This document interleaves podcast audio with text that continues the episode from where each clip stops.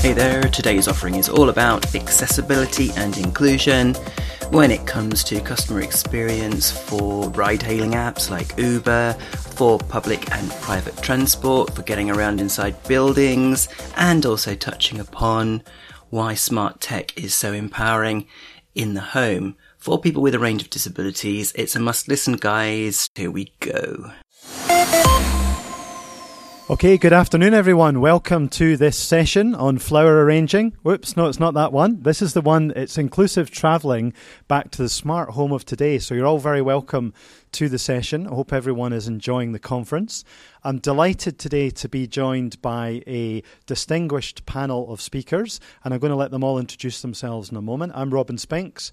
I work as Senior Innovation Manager at RNIB, and I also am part of the World Blind Union Technology Committee, and coincidentally happen to be a guy with low vision from the northern part of the UK. So if you do raise your hand, um, I may not spot you. I'm not ignoring you, but if you need to get my attention, you can you can say Robin. There's a space for questions at the end of uh, the program. We're quite tight for time, um, and we've got lots of great content to share. So thank you for coming along, and I will pass the microphone to my left and uh, let uh, Ekaterina introduce herself. Thank you, Robin. Uh, hi, everyone. My name is Ekaterina, um, and I lead accessibility at Uber. Um, I'll tell you a little bit more about uh, kind of my role uh, later, but essentially, most of my time I spend managing our Uber Access and Uber Assist products, but also looking at all the kind of the process, the policies we have around accessibility, and how we can make um, our app more accessible. Really excited to be here, and thank you to AbilityNet, to RNIB for giving me this opportunity. Hello, everybody. Um, my name is Mark Powell. Firstly, thank you, thank you for everybody for, for coming, and thank you for to AbilityNet and everybody involved with with TechShare uh, for having us. Um, I'm a part of the innovation through partnership team at RNIB. Um, so again, we'll go more into into our roles and what we do in, in, in a short time, but effectively we work across multiple multiple market multiple market sectors uh, to to invoke a change within within a particular industry. Um, personally, extremely passionate about raising the bar of accessibility. Um, I'm affected by sight loss. I've had a visual impairment since I was since I was a kid. As of my as of all my family, my dad, my brother, um, also my partner. We don't we don't just attract each other. Don't worry. Um, um, so our our house is quite an interesting place at times. Um, but we both, myself and my other half, as an example, we both have polar opposite sides. So we do effectively have one good pair of eyes between us, which which works. Um, one good part of our relationship, anyway. Um, so I'll pass over to my colleague John. Afternoon, everybody. John Worsfold, RNIB. Um, I uh, uh, innovation and technology implementation manager. So lots of words, but what does that actually mean? It means that um, within our team, within innovation through partnership, we try and solve some of those those big problems. Uh, we c- that can involve uh, research, that can involve prototypes, but inevitably it means trying to create something that has some tangible difference. And um, today, hopefully, we'll be able to show you a solution that we think has got a tangible difference from the point of view of navigation. Thanks, everyone. Great. So, thinking about this bigger picture of um, the world that we live in and thinking about traveling and getting from point to point, there are lots of considerations to be gone through. So, I want to just take us on a little bit of a journey and think about inclusive traveling. So, some of the key questions we're setting out to deal with are how can innovative collaboration with major transport providers and airports help to bring about a deeper level of staff understanding and improved customer experience? We've heard it many times in the conference already that accessibility is a holistic endeavour and it needs to be about an end to end experience. It's not one or a number of segments of an experience, it has to encompass all of them. What might an effective and sustainable navigation experience feel like for blind and partially sighted people? Now, I should add, we are a specialist agency for blindness and partial sight. However, we're expected to deliver services that are pan disability in terms of their approach and their compliance, for example. So it's recognised that we've got a specialism, but what we're talking about isn't exclusively helping one particular group. What might a genuinely scalable option for business look like? We've struggled with this for a long time where we've seen various options that are infrastructure dependent or perhaps very heavily infrastructure dependent. So, you know, the real question is how can we create something that's scalable and easy and cost effective to implement, but actually delivers a great benefit for individuals who are using um, the chosen service or location? So let's talk about some of those collaborations, and I'm going to pass the microphone over to Mark and the clicker, and I'll move that slide on. For him. Cool. I'll pass this clicker over to you because God knows what we'll end up looking at. Um, you don't need that one. Cool. Okay, so so as part of our, our role within the innovation through partnership team, one of our one of the most important parts of that is the engagement process, and we what we tend to we we t- like I say we we work across multiple markets and engage right across the board. Um, travel and transport being one of the really, really important part of what we do um, because blind and partially sighted people rely on public transport um, from, to get from A to B. Um, now, within that engagement process, we reach out to organisations and try to, to partner with them and make a real difference. But what we tend to find is that the people that reach out to us and actually have a need in the first place tend to be the best partners that we, we work with.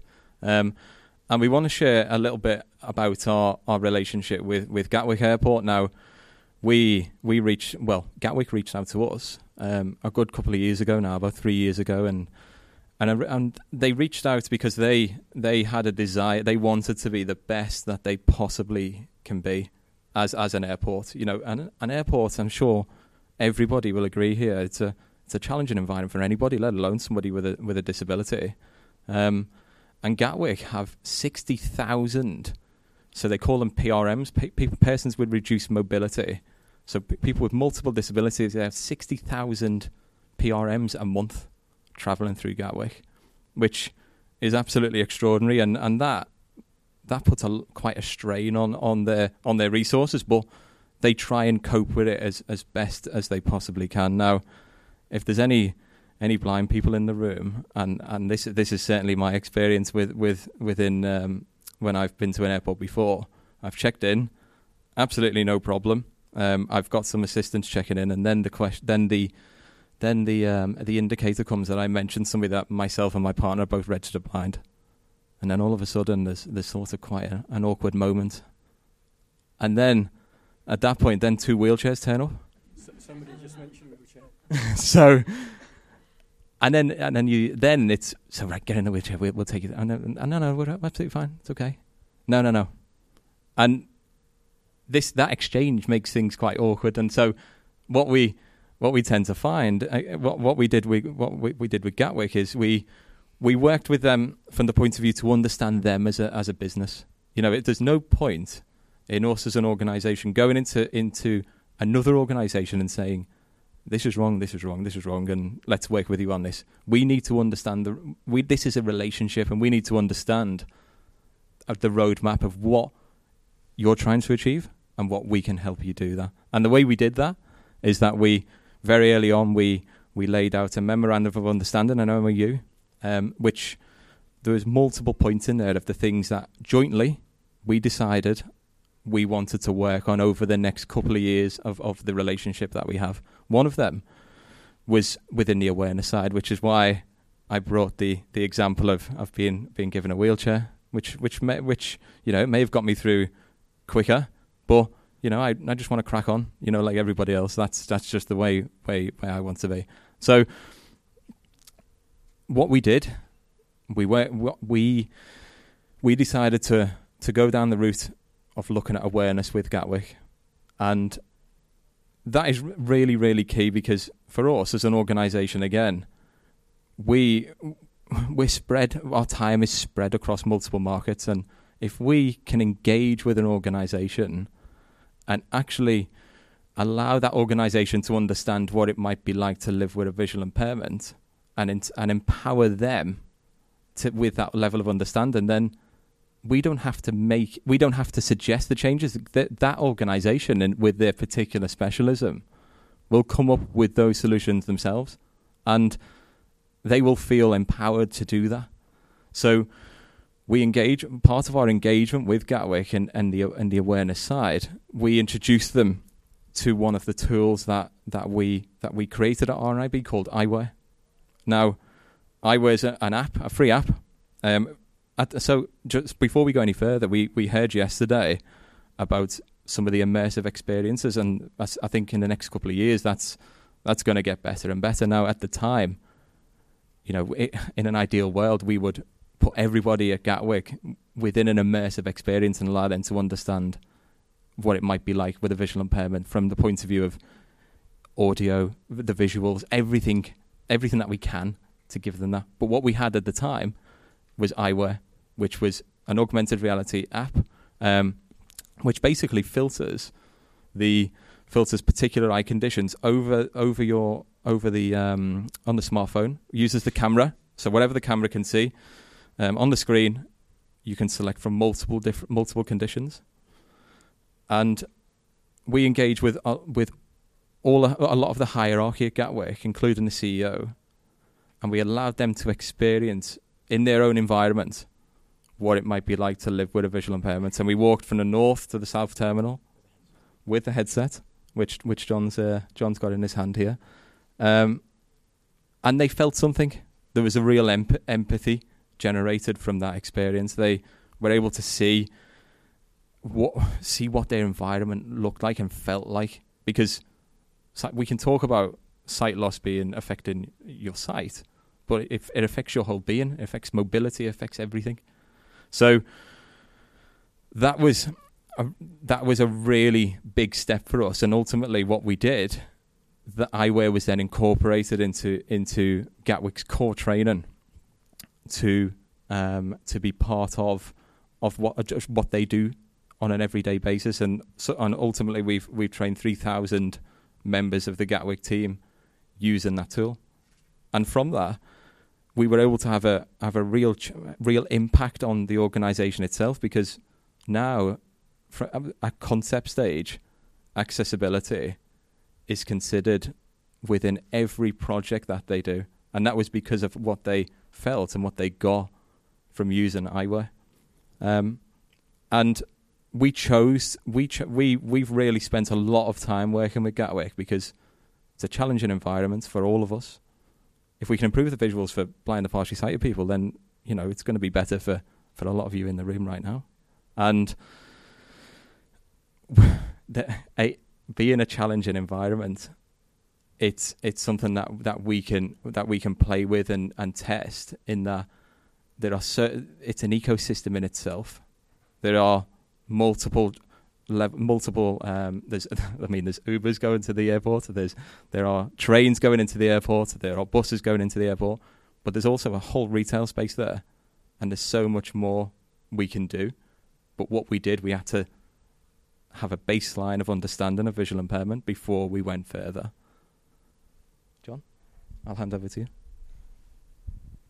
Thank you. So, w- when we talk about travel and transport, let me get the clicker and we talk about wayfinding or how people get about. All of you got here today and you all overcame various obstacles and, and you know you had your your uh, your macro level thing that you wanted to make sure that you were here by a certain time and you worked the rest out when you were here for blind and partially sighted people, it's slightly different, as you know, from the point of view of a little bit more pre planning and working out those things on the go uh, actually can make or break a journey. So within RNIB, we've been researching how people, and we call it wayfinding in general, but how people get about and orientate themselves. And we came up with four principles, uh, or mythology, if you like, of wayfinding. And the acronym is GONE, which is getting information and use it, and using it, orientation, navigation, and then entrance and exit identification or handover. And out of the, the four, getting information and using it is the most important of those principles.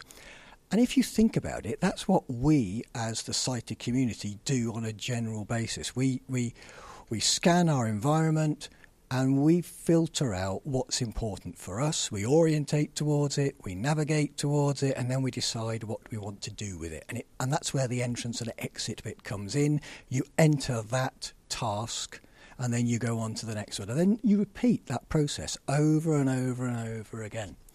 Um, all of that obviously totally depends on the environment itself. And we're talking about solutions, but if the actual environment isn't accessible, and that could be physically accessible in terms of ramps and everything else, but it also could be, um, you know, accessible in terms of getting that information, then we're starting from a really, really bad place. And any solution that we come up with as a sticking plaster has got to be a, a great big bandage. So obviously, the the actual environment itself and the infrastructure is absolutely key to the usability of any solution that we may place on top of that to improve the situation. Now, when we when we were researching um, all of this stuff, I've used the word stuff. I got it in. Well done. Um, uh, we we looked at I think it was 66 different technologies anything from Bluetooth low energy, Wi Fi fingerprinting, ultrasonics, uh, some really weird and wacky things, uh, inertial sensors strapped to people's feet. And we had a degree of success and failure based on how much we were prepared to invest in that technology.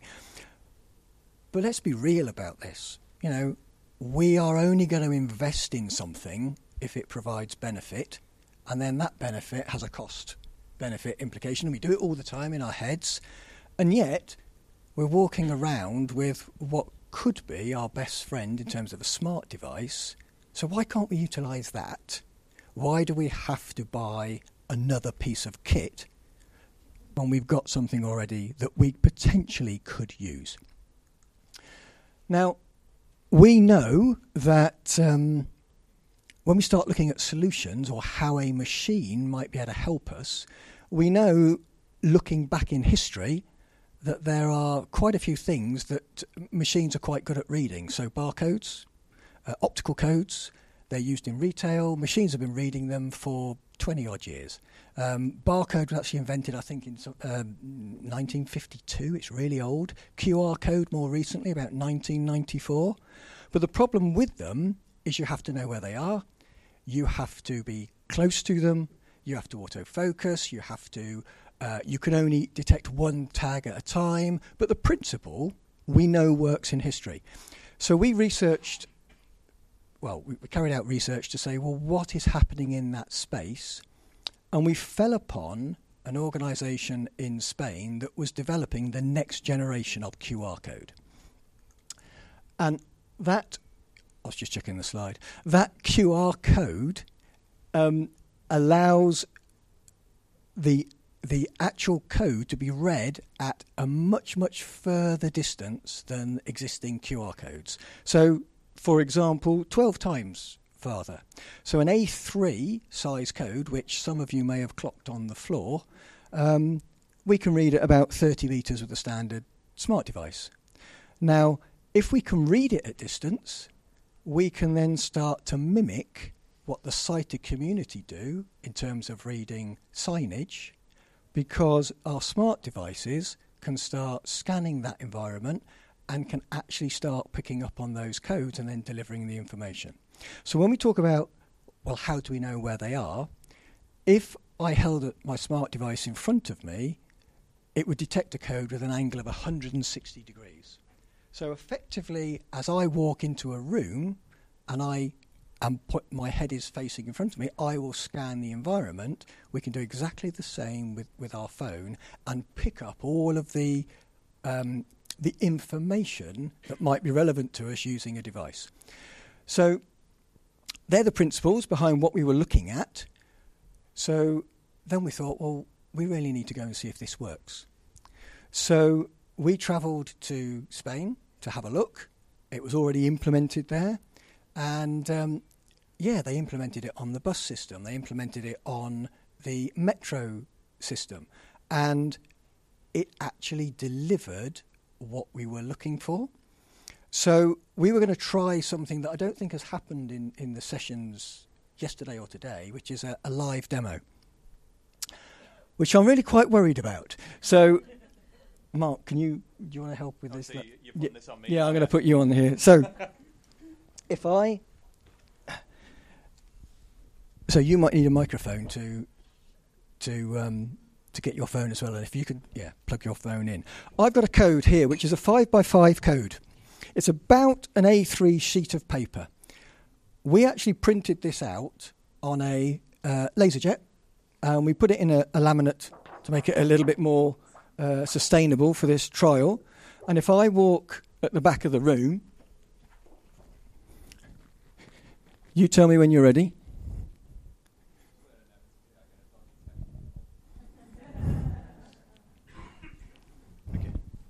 Okay, so I, I've launched the the NaviLens app. Um, this is the interface which we we can go into a little bit a bit, little bit later on, um, a little bit more. Now, I've launched the app. The So- camera. Sorry, Mark. sorry, go for it, John. Sorry, I'm going to hold up the code at the back of the room. I've got no idea where you are. I can't see you. No, well, So- you, you don't need to know, do you? Nope. meters. Two meters away. Oh, it's got the- right. It's got sorry, it's got the one on the floor. One meter. So it detects multiple codes at the same time. Detected tag. E- Eleven meters away. Royal National Institute of Blind People, RNIB, head office. Welcome to our head office. This is a NaviLens enabled zone. There are both steps and an accessible ramp at this main entrance. The main entrance can be found via the stairs in front of you or the ramp entrance to the right. So it gives an indication of how far away the tag actually is. So this particular tag can be detected from around 30 meters away. Now, the larger the tag, the more detectable it is. The smaller the tag, the less detectable it is, which means that we can control the um, the level of information that we give to somebody within the environment because there's certain information like the toilets that you may not want to you may not want to know that the toilet door is 30 meters away but you may want to know that the toilet is in a particular area, which is where the larger code will come into play. The smaller codes would then come into play when you're near a door, as an example.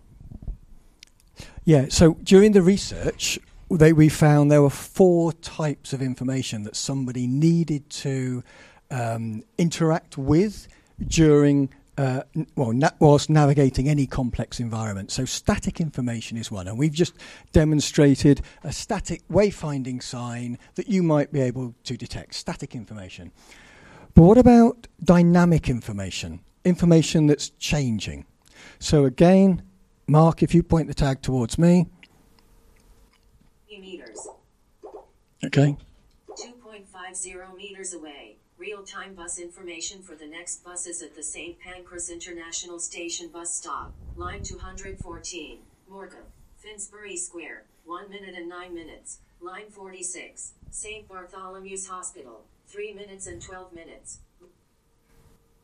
So that that again detected the real-time bus information at St Pancras bus stop, as you heard, and they were the real. That's the time the buses are going. So if you need to catch a bus, you know when when it's going. The point is that wasn't a very very uh, highly expensive uh, display.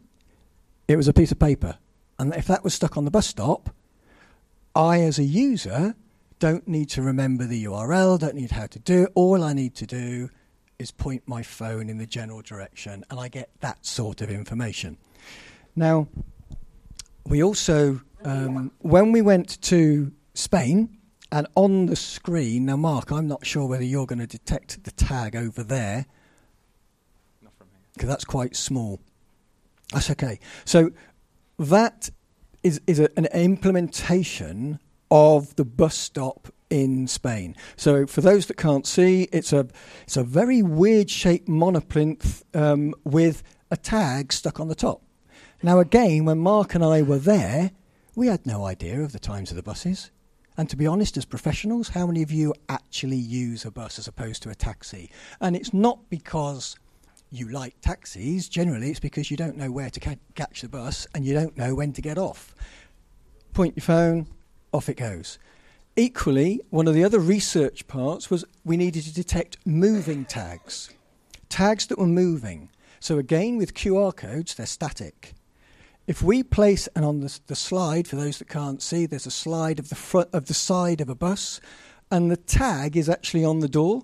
Well, because you get orientation information, not only can I now know that of the two buses that turn up at the same time, because when you're waiting for a bus, always do turn up, which bus I need, but I can also locate the door to get on the correct bus. So, and and um, the last uh, form of information that we need to be able to detect is multiple directional information. So we all know th- th- that with the older implementations of Bluetooth beacons, you, it was a trigger point and you were told that reception was on the left, toilets were on the right. And as you came from the other direction, you were told exactly the same. Obviously, we need relevant information based on your direction. So, Mark, let me put this tag a little bit in the middle. So, can you take. Oh, the phone. Yeah, okay. I'll move a chair. Oh, thank you. Didn't see that. You would have owed me a new one then. Yeah, I would, yeah. Has stopped. To continue scan, resuming scan. Okay. So on the floor is one of the codes, just for everybody. It's you know if, who can't see where, where the code is. Now, if I 1.50 meters away. Turn right for refreshments. Turn left for the male and female toilets. Continue straight ahead to exit Anfield Stadium. as you probably guessed, I'm a lo- I'm I a will, I will return. I will rotate the code. okay. So Mark's now walked up the code from the other direction. Meter. 1.50 meters away. This way to the toilets. Continue in this direction for block 466 to 478. Turn right to exit Anfield Stadium. 1 meter. 1 meter. 1.50 meters away. Welcome to block 465. Continue straight ahead to enter the stadium. Turn left for refreshments and turn right for the male and female toilet. 1. Okay, so you get the idea from the point of view of a single code. And again, think of shared spaces and think of multiple decision points. You get the information based on your direction of travel and the way that you are that, that, that you need. Now, obviously, this was designed for blind and partially sighted people, but we talk about sustainability and how do we make a, a solution like this become sustainable? Well, that's to include the general public as well. If it works for the general public and it works for blind and partially sighted people, there's no longer that cost overhead to support those that this was designed for. So, a user has so many different user requirements. Um, we've demonstrated audio and visual. If Mark had touched the button, then it would have displayed the textual information. But imagine somebody wants British Sign Language. Again, within the app, they select British Sign Language, and if the stakeholder has has um, introduced sign language video within each of the codes, then as they are walking around and detecting the codes, they will be delivered British Sign Language. Imagine somebody requires Easy Read, or imagine somebody requires the form of pictograms. Again, they've got a device, it's configured the way they want to use it, now that information is delivered in the form they want. Um, equally, um, information relevant for children. So imagine the scenario of a museum, and there's an urn, and it's, it's a whole paragraph about the you know the urn and what it's doing. Actually, the child can select, I actually want the children version, and now that information is delivered in a form that they can understand, all through a sticky label that doesn't need any power. From a client's perspective, as in an end user's perspective, the app is free. And from a stakeholder perspective, they can implement that into their own offering if they want, but they've got the autonomy and they're empowered to change. All, all of these codes reside either in the cloud or on the client app. So they have the ability to manage all of this information.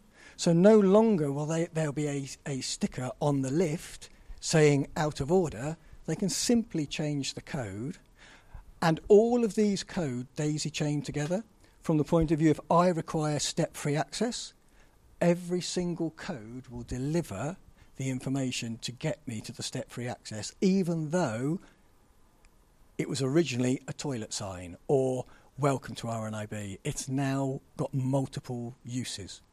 So we believe this is one of the most easily implemented and flexible solutions going forward because it doesn't rely on you guys doing anything. All of the onus is put on the stakeholder, and it's really, really easy for them to implement. Yep.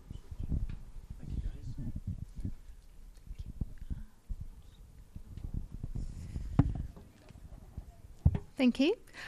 Um, so yeah, some really, really exciting things which the friends from RNIB have uh, kind of taken us through. Um, so I'd like to take a few minutes to tell you a little bit more about our approach to accessibility at Uber. Um, so you, as you probably know, uh, Uber's been kind of changing the way in which transportation works, specifically on uh, when it comes to on-demand um, traveling. And a lot of you may not think about accessibility when they hear Uber, and hopefully I'm here to kind of change this today and to tell you uh, a bit more about how we think about accessibility and how important um, it is for us. Um, so John mentioned earlier that uh, you know environments are kind of a key component and essentially the starting point um, when we talk about kind of accessibility and how we all are finding our way around uh, kind of this complex world out there. Uh, Great. Um, so yeah, I just wanted to use this as a starting point to say, yeah, we do recognize that environments are getting more and more complex, and we are trying to constantly come up with solutions which uh, help us to kind of better navigate environments uh, in a better way and get from point A to point B, you know, easily, affordably, but also to make sure that everyone can benefit from this and from um, just getting a ride uh, at the tap of a button.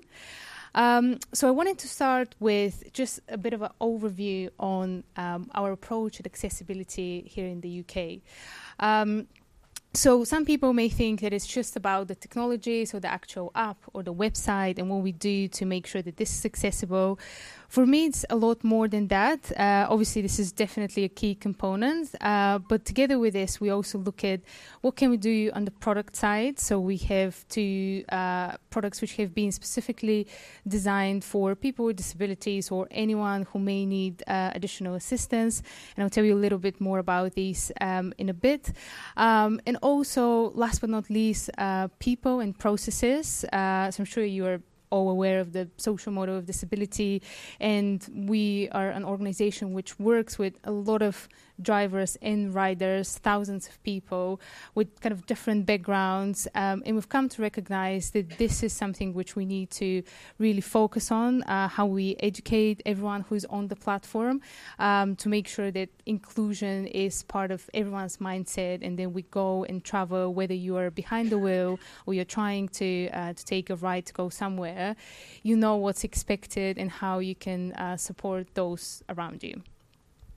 And in the middle, in um, um, so essentially on the on the slide, we have a graph with these three components, and in the middle, I've put uh, expert partners. Um, it's very important to recognize that uh, we're no experts when it comes to accessibility, um, and we know that, but we know it's important and we want to be as accessible as possible that's why we are partnering with uh, a lot of different organizations. We, we work very closely with Transport for All Inclusion Lon- London around um, disability equality training. We work uh, with Scope, uh, with some local charities as well. I'm sure we'll be working with RNIB very soon with all the exciting things we've heard about. Um, and our approach is to kind of use the expertise of all of these uh, different organizations to tell us what are the problems and how we can uh, address it so we can look at new solutions. So I wanted to also give you uh, a few examples and share some of the things which we've already done. Uh, obviously, we recognize that there are people with a lot of different disabilities. Uh, I mean, on the on the slide we have a few examples, but that's not an exhaustive list. So I'll just start with um, sharing some examples of specific features we have in place which we believe are helpful with people with different disabilities. So to begin with, for those who are blind or visually impaired, you know, even things which kind of come by default with uh, the Uber solution, such as cashless payment or upfront pricing, can be quite helpful because like you don't have to worry about uh, kind of how much it's going to cost at the end or looking for uh, for cash or getting into any kind of argument with the drivers. Um, and we also have some very strong anti-discrimination rules. Just last week, there was a specific uh, kind of place in the app introduced for the UK where discrimination can be very easily reported, uh, kind of straight to Uber. It is for both riders and drivers. Uh, obviously, it could be all kinds of discrimination. Like age, disability, sexual orientation, whatever it is, if you feel discriminated, you can report it.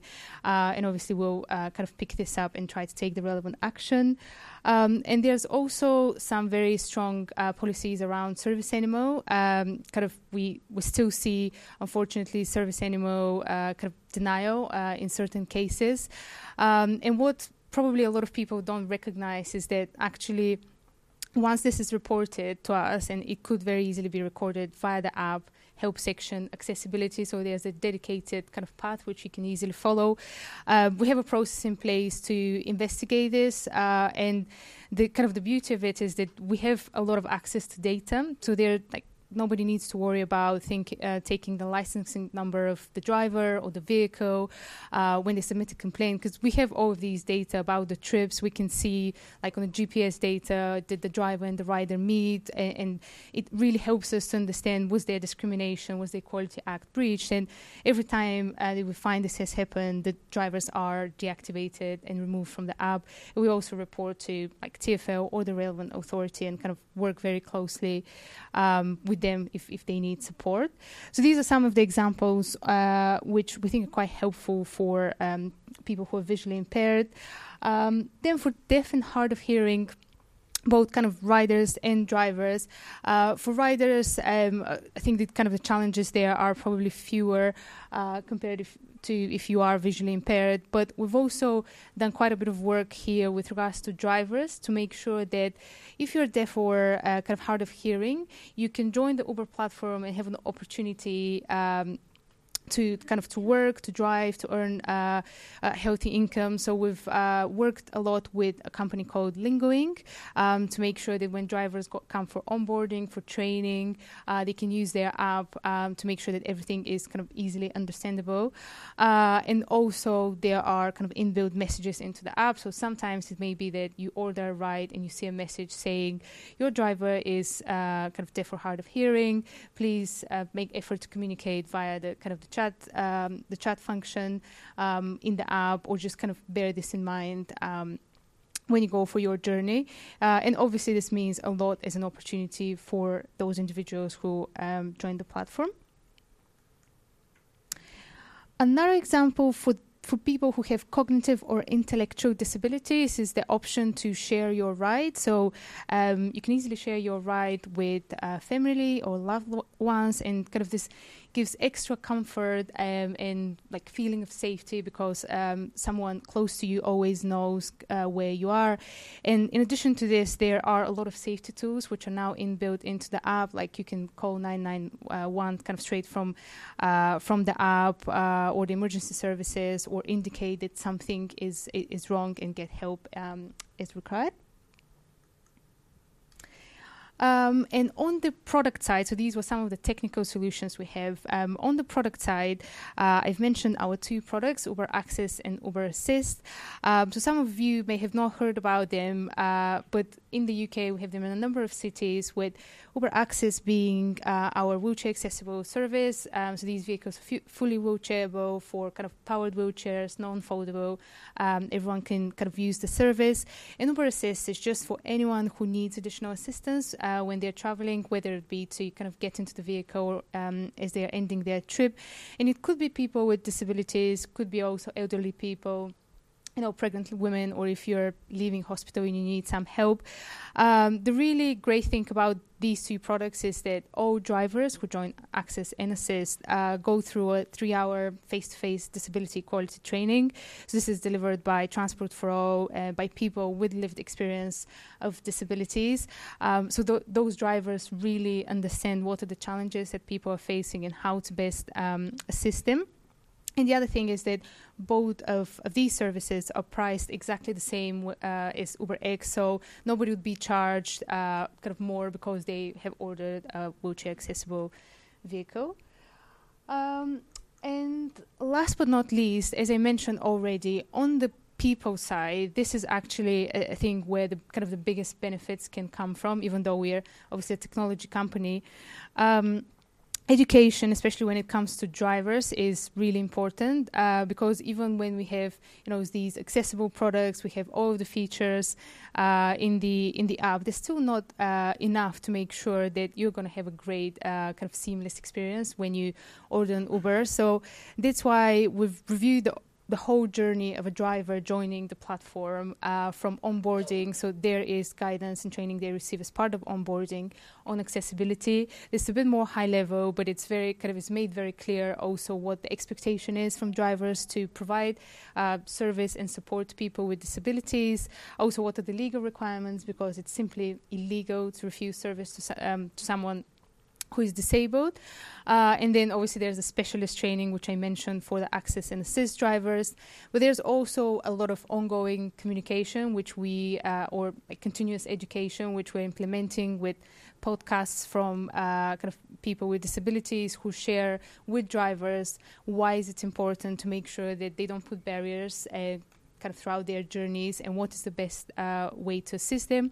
And all of these efforts are not going to stop because we're obviously constantly onboarding new people, um, and we've seen that kind of education has to be a continuous process. You have to do uh, refreshers, reminders to make sure that this is um, on kind of people's radar. Um, there are a lot of resources online which we have also developed like community guidelines both for riders and drivers because as i've said it, you know it's a platform which brings riders and drivers together and everyone should try to kind of behave in the best uh, way possible and be respectful. Um, so this continuous education uh, won't stop and we'll continue kind of investing um, in this to try and improve the culture of everyone who is um, using the platform and I just wanted to kind of end with uh, a quote from uh, Dara, our CEO, uh, because over the last two days at TechShare Pro, we've, we've spoken a lot about leadership buy-in. Um, I mean, I've joined Uber kind of relatively recently, about nine months ago, but it was really I was quite happy to see that kind of Dara has made this uh, statement, which is that we are committed to making accessibility a meaningful part of what we do, and we are proud to be doing our part to enable improved access to transportation for people with disabilities. Um, he's also acknowledged that obviously we are already on the path of trying to kind of embed accessibility in everything we do, but there is also a long way to go, uh, and we recognize this and will continue engaging with expert partners um, to help us on this journey. So I think this was uh, kind of everything from me. We're really uh, excited to, to talk to you if you have uh, kind of questions at, at, the end or if there was anything new you found out about and you want to, to ask uh, and find out more. Thank you. Okay. Thank you, Katie. Thank you, Mark. Thank you, John. So we've been to the airport. We've done that important journey through the airport that can often be perplexing and complex. And we've also done our train journey where we use Navilens once again. Then we've taken the bus to another location. This is like the story of my life. Lots of different transport solutions. And then we've done an Uber. And now the Uber has actually taken us back to our home. And that home is the smart home of today. And we want to just think for a moment, um, the clicker is here, about some of the, the, the, things that are that are happening in that domain um, that are that are kind of particularly helpful. So, what smart home? Why is a smart home particularly helpful from an accessibility perspective? And what recent innovations might assist in enabling greater inclusion? So, we talk a lot to our community of blind and partially sighted people about um, smart homes and smart speakers. And we think that there's a really interesting story, particularly about the smart speaker, whether it's a Google Home or an Amazon Echo, or indeed anything else that might pop up Firstly, very affordable range of options that are akin to the cost of a takeaway for two people. That's quite an incredible stat, isn't it? We're not talking about stuff that's expensive. It's really cheap, from about £30 upwards, sometimes less if you find an offer. Very little learning required to get started. Crucially, one of the things that we've noticed recently, which is really helpful from a from a kind of planning perspective, is that older people with disabilities don't consider smart speakers to be technology. That's quite a big thing, isn't it? You know, computers, smartphones, tablets, that's all technology. But they actually will say, Oh, I'm not really into technology. And you ask them, Do you have an Alexa or do you have a Google Home? Oh, I've got one of those. So there's a sense in which it's almost leapfrogged over the, the keyboard, the desktop, the laptop, the tablet, the mobile, the smartphone.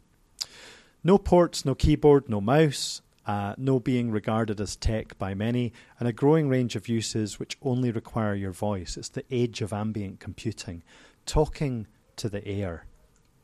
So, um, helpful from an accessibility perspective. Why? So, instant up to date information on anything that you might search for. Uh, on the web, population data, people, places, events, geographical information. An excellent travel planner Okay, Google, how do I get to Machrihanish? Anyone know where Machrihanish is? Yeah, points for that. It's in Scotland. It's very remote. There isn't a lot of public transport, but if you ask Google or Alexa, they'll tell you um, how you can get there. Um, also, educational. So, OK Google, what does a rock hopper penguin look like? Perhaps you know. Maybe you've got kids, as we have. My, my wife and I are both visually impaired, like like Mark and his his partner. And um, you know, we often find that this is incredibly helpful. Imagine if you had to look up an encyclopedia or a, a book of some kind to try and find out facts. And four-year-olds don't want to wait long for an answer; they want it quick. So, you know, that's one of the first things that they knew my four-year-old knew how to use Echo and Google Home, uh, you know, before being probably by the age of about two and a half. It's incredible, and already now knows which one to ask for which particular type of information. You know, they're quite discerning. Um, so, home control, Alexa or OK Google, change the lounge to magenta. Um, show me who's at the door turn up the heating, working with things like connected thermostats and doorbells. Now, those might sound like convenience items for all of us, but for people who have a visual impairment and people with other disabilities, the value is actually added. It's a value add on top of what it delivers for regular consumers. So, some of the things that, that are particularly interesting at the moment. Nest Home with facial recognition and customized music, videos, events, shopping, etc. So those devices now know who's talking to them and give you customized feedback rather than just giving you feedback from who spoke last. The ability to move music from one device to another as you move throughout your smart home. The ability to delete assistant data, for example, just by asking, that's a very recent addition, allowing you to do that. Much greater responsiveness due to on device processing. Another one here that I wanted to throw in, and I love this as a visually impaired person, is whisper mode on Alexa. Anyone tried that? If you whisper something to your Alexa, it will say, I think you have just whispered. Would you like me to whisper to you when you whisper?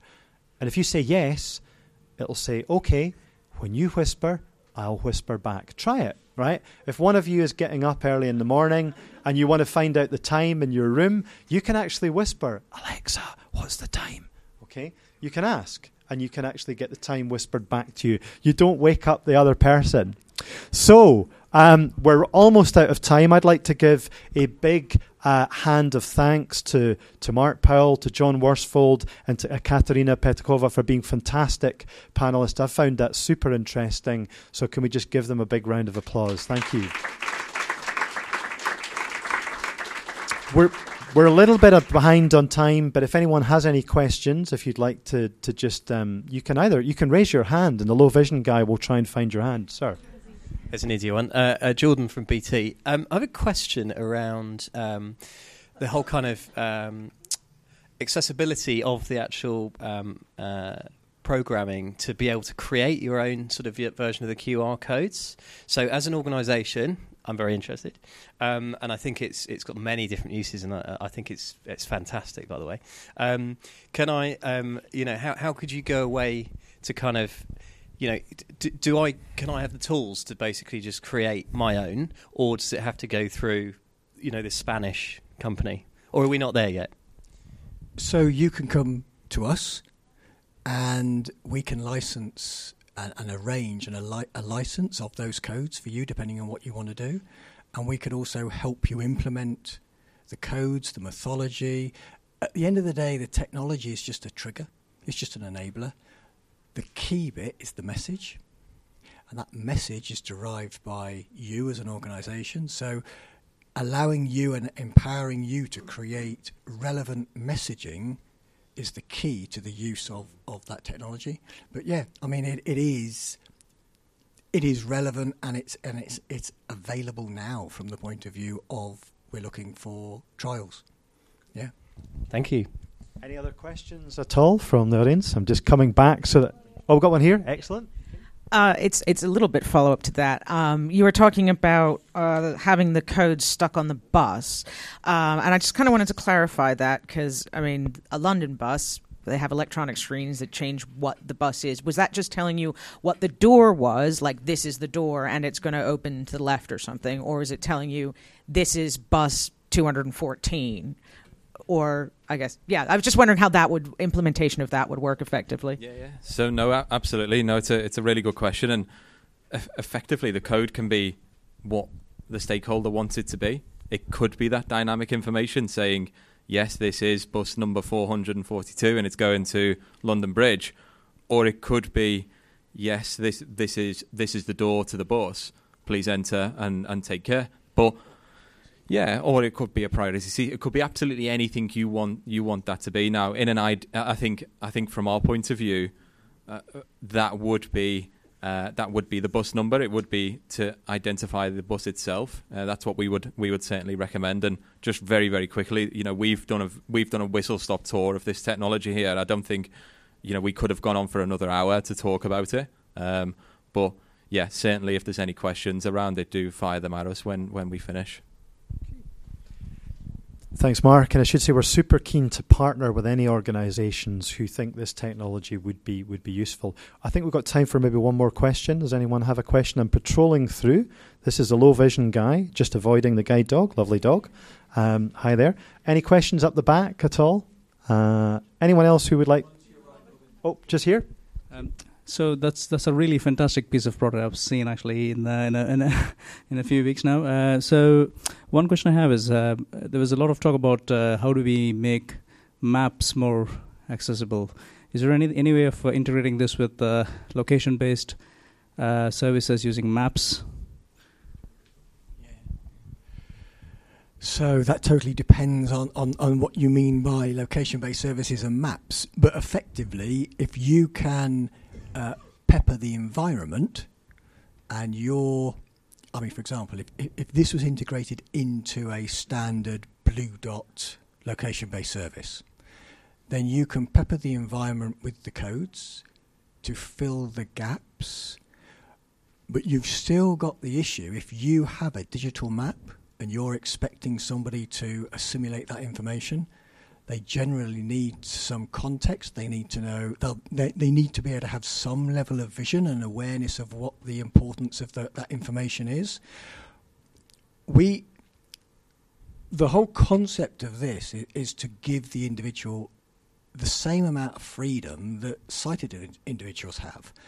Sighted individuals, and I'm sure you, if, if I gave you some instructions of how to get to the breakout session for a coffee, you would take the first one from the point of view, get up and go to the door. But after that, A, you'll have forgotten them, and B, you'll work it out on the way. So, why is it solutions for visually impaired in terms of navigation tend to give blind and partially sighted people a list of instructions to go from A to B? And what tends to happen then is you isolate that individual from all of the other things they could do. So, yes, you might get to the gate on time, but you've missed the fact that you could have had a coffee on the way, or you could have gone to duty free, or whatever it happens to be. So the whole point here is to is to create that level of engagement and choice that we all take for granted. It's a great way of summing it up. Thank you, John. Engagement and choice and giving people more possibilities, more flexibility, and more independence. Once again, thanks very much to my panelists and thank you very much, everyone, for coming.